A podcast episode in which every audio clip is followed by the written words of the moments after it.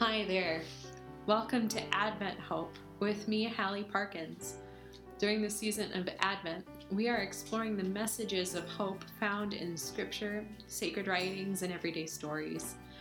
I am grateful to Pastor Siggy Helgeson for the invitation to reflect on hope this season.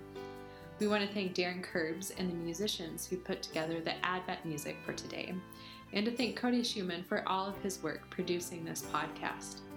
We are grateful that you have joined your hearts with ours today as we continue our journey into Advent 2 Embodied Hope.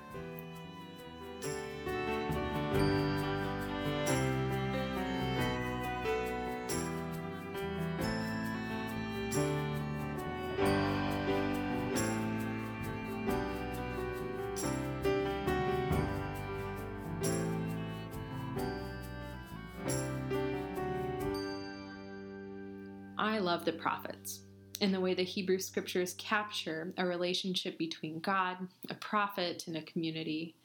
I'm drawn to the prophet Jeremiah today, a prophet of judgment and hope, who carries a message to people in a diaspora.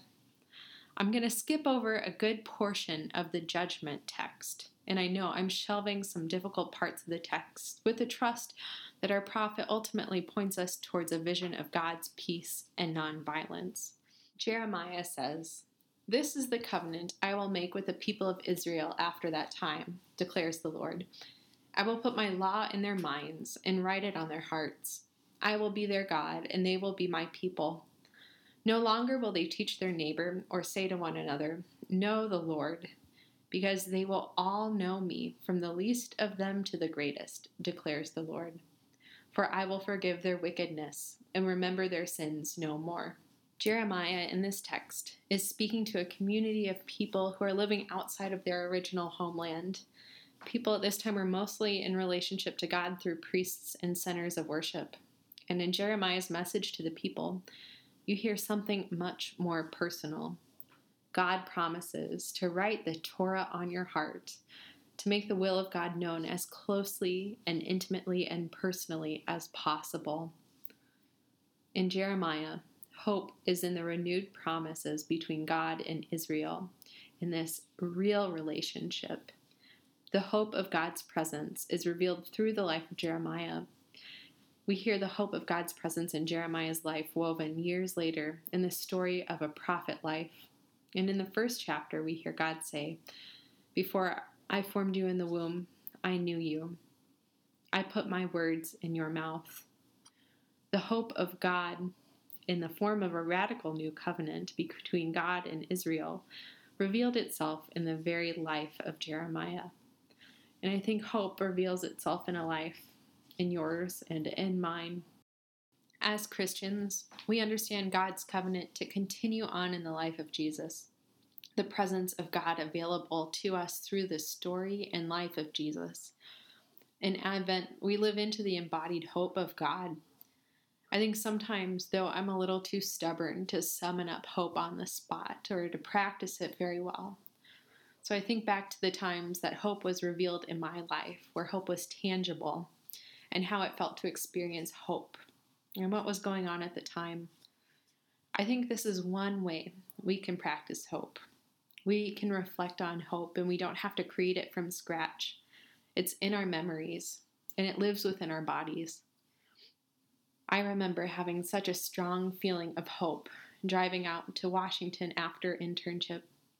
I didn't have to drive very far before I was outside of the city on the long stretch of 80 across Nebraska.